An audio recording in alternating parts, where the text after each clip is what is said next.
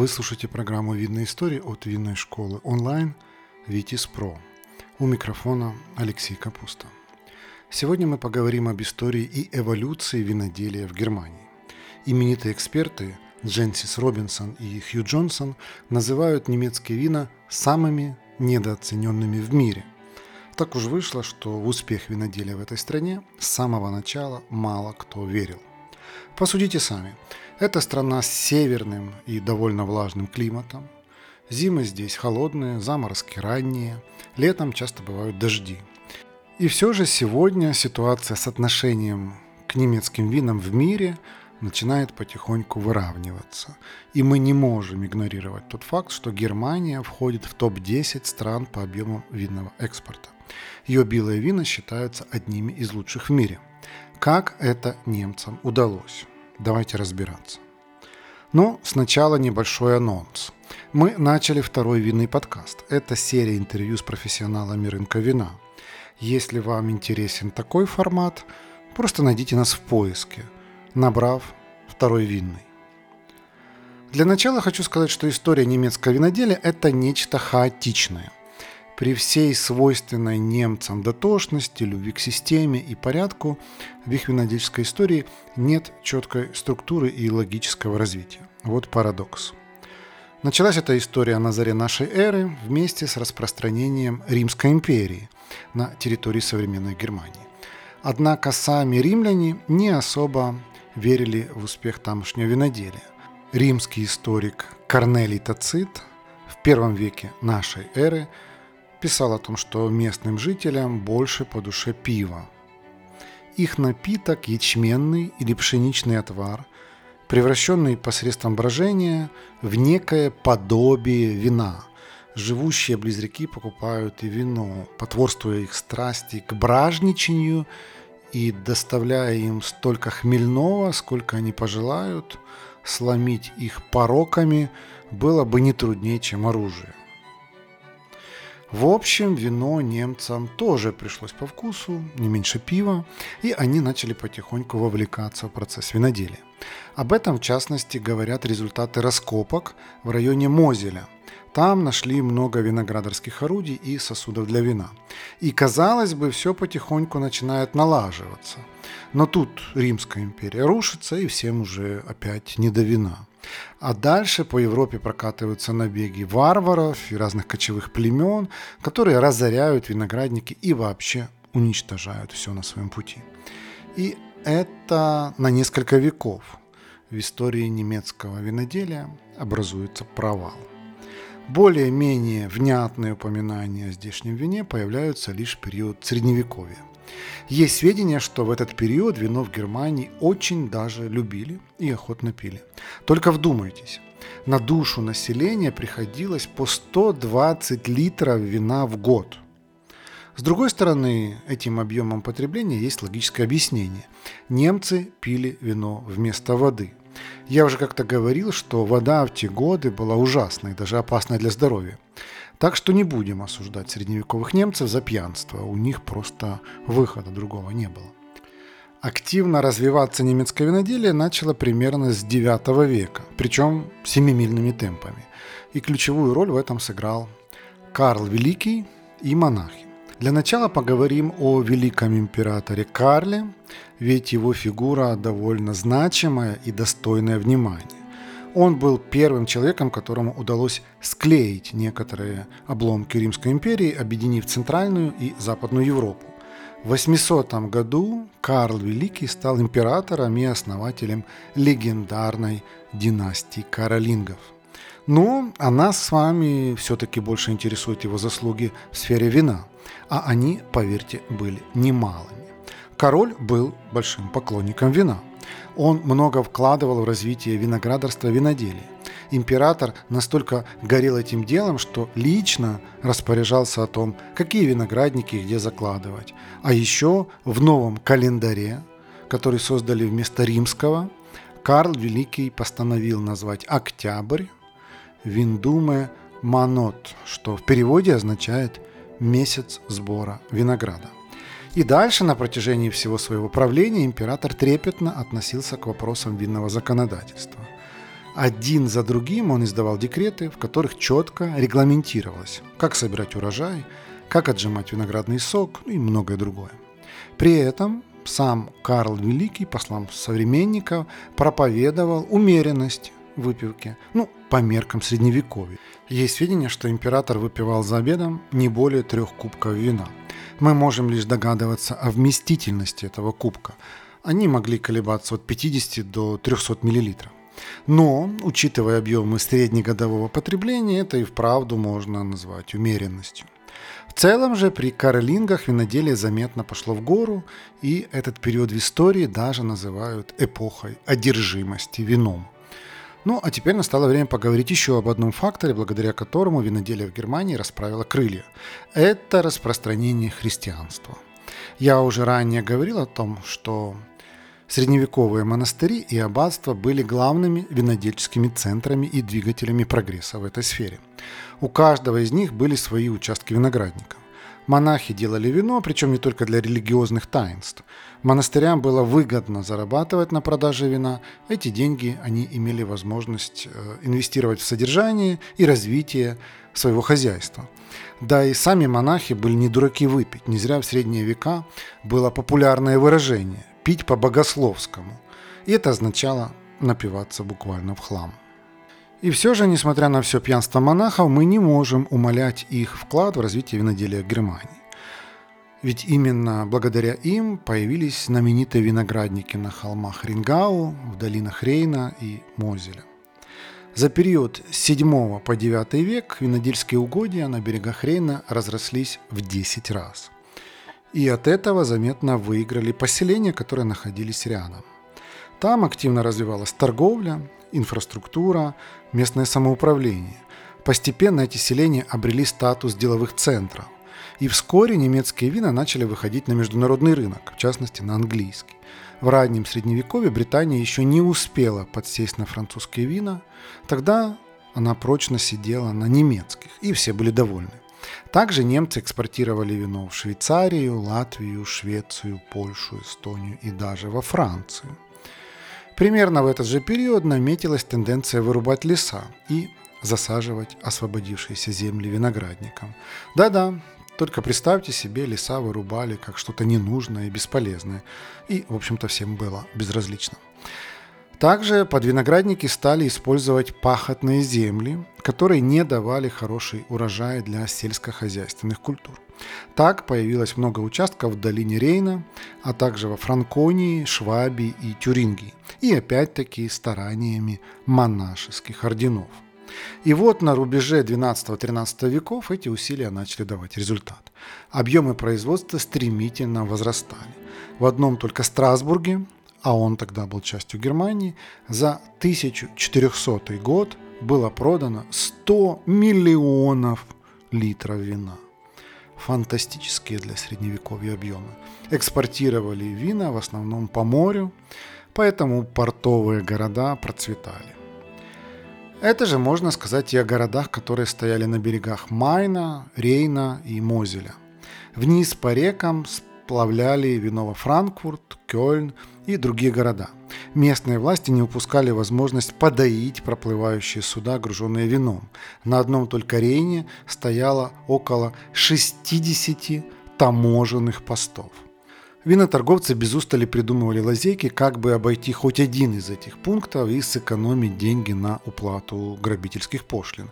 Какие-то посты они старались в тихую проплыть ночью, другие обижали по суше. А там, где проскочить не удавалось, заводили дружбу с не слишком принципиальными и охочими до денег таможенниками.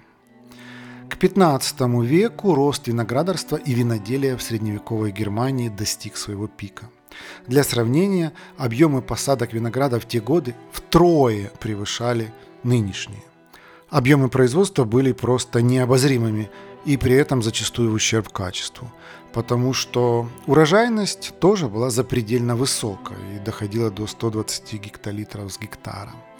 Но затем все это резко оборвалось, потому что началась 30-летняя война. В период с 1618 по 1648 на территории Германии проходила значительная часть боевых действий. Немецкая государственность, само существование этой страны и нации оказалось на грани краха. Война с разрушительной силой прокатилась по виноградникам, сметая все на своем пути. Вламываясь в города, солдаты разоряли винные погреба и уничтожали запасы вина. Даже когда война закончилась, немецкая винодельская индустрия долго еще не могла оправиться от этого удара. Она была практически уничтожена, и виноделам приходилось все отстраивать с нуля. Но, как говорится, нет худа без добра.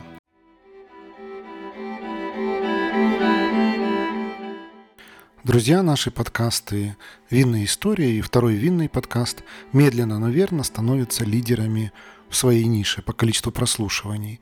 Нас слушают настоящие любители вина, а значит, у нас можно купить рекламу.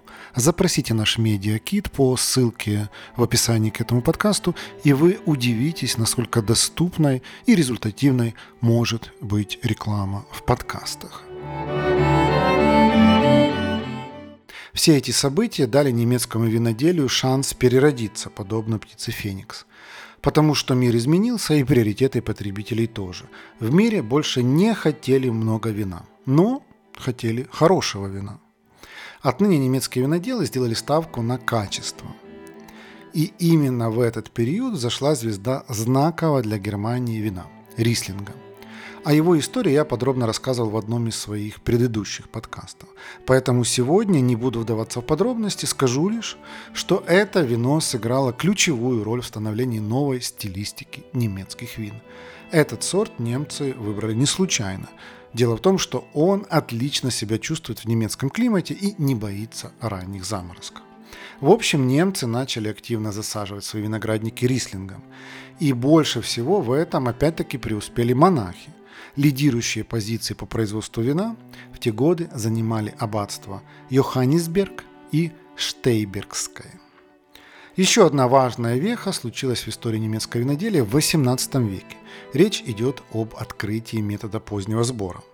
Мы не знаем точно, когда немцы впервые начали использовать эту технологию, но на этот счет есть одна любопытная байка. В далеком 1775 году некий виноградарь из аббатства Фулди столкнулся с серьезной проблемой. Представьте, вы ухаживаете за винным хозяйством, которое находится в собственности церкви. И вот вы видите, что урожай поспел, и хорошо бы начинать сбор. Но делать этого категорически нельзя, потому что каждое свое действие нужно согласовывать с аббатством. Как это происходит? Вы отправляете к монахам гонца – который должен передать от вас записку с вопросом, а можно ли, собственно, начинать? Он скачет в аббатство, передает все это и ждет, пока монахи подумают и примут решение. Дальше они говорят свой вердикт, и гонец скачет назад.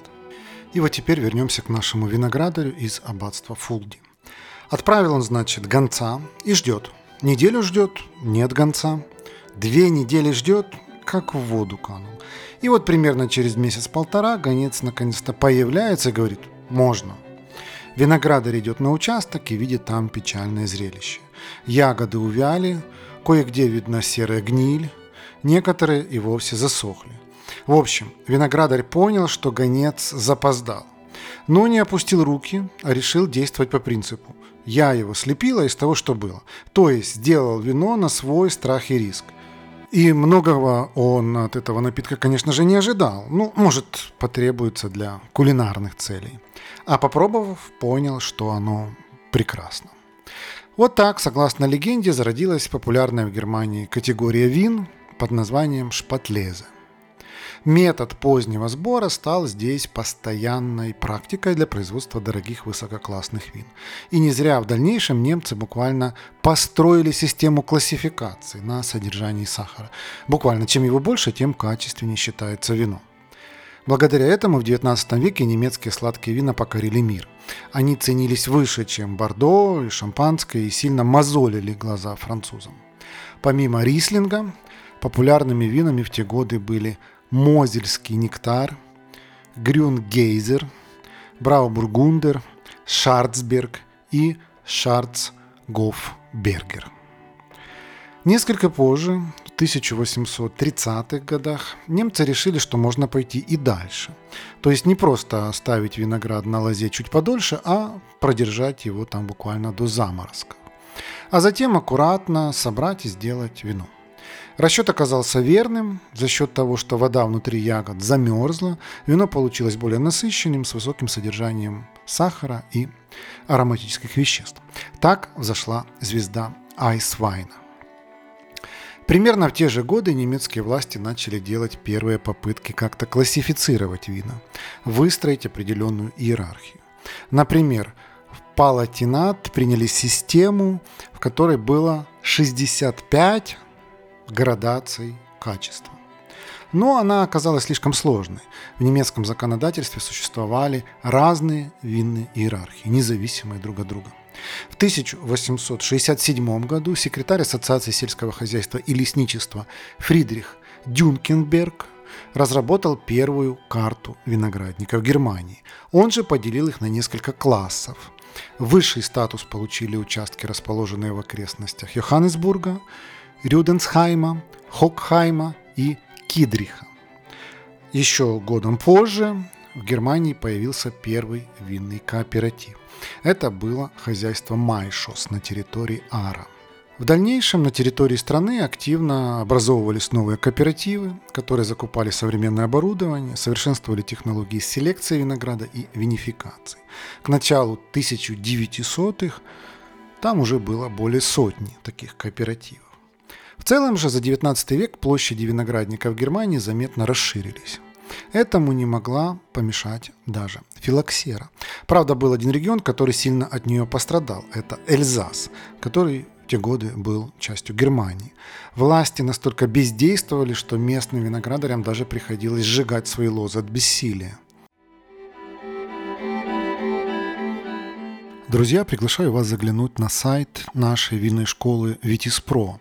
Там вы сможете найти наши онлайн-курсы, в том числе короткие, стоимость которых сравнима с ценой одной бутылки вина. У нас есть экспресс-курсы для совсем начинающих, есть фундаментальные, углубленные, есть бизнес-курсы и профессиональные обучающие программы для тех, кто хочет сделать карьеру в сфере вина. Нашу страницу найти очень легко. Ее адрес vitis.academy. На всякий случай ссылку на нее – оставлю в описании к этому подкасту. Во всех же остальных регионах площади виноградников неизменно росли. В итоге, к концу XIX века предложение на внутреннем рынке начало сильно превышать спрос. Немцы попросту не пили столько вина, сколько делали – Поэтому Германия стала наращивать объемы экспорта. Благо, что немецкие вины в те годы пользовались огромной популярностью и имели высокую репутацию. В мире их охотно покупали и хотели все больше и больше. Увы, этот успех скружил немцам голову. Они начали грешить шаптализацией. Это такая технология, которая помогает повысить сладость и крепость будущего вина. Делается очень просто. В чан с измельченным виноградом перед брожением добавляют сахар – Казалось бы, в чем проблема? Какая разница, как получен этот сахар? Но дело в том, что это совсем не те сахара, которые накапливаются в виноградных ягодах при вызревании. Вот эти добавленные, они слишком упрощают вкус вина, делают его плоским и приторным. Применяется такой метод для незрелого и недостаточно качественного винограда. И эта погоня за быстрой шальной прибылью испортила всем немецким винам репутацию на мировом рынке. В итоге винная индустрия Германии скатилась до уровня дешевых Липфрау Мильх и Нирстенер Гутес Домталс, а Рислинг утратил былую славу. И это падение продолжалось до конца 20 века. Ситуация начала потихоньку выравниваться только в 1971 году, когда в Германии появилась классификация вин, которой немцы пользуются до сих пор. Мы не будем вдаваться в подробности и утомлять вас всеми этими длинными терминами из 14 букв. Скажу лишь, что в ней учтены и регионы, и степень зрелости винограда. В 1989 году в эту схему классификации добавили допустимый предел урожайности. А в 1990-х годах прошли реформы, которые позволили сделать процесс производства немецких вин более прозрачным для потребителя. Отныне человек, покупая бутылку, может узнать из этикетки, что это за виноград, откуда он происходит.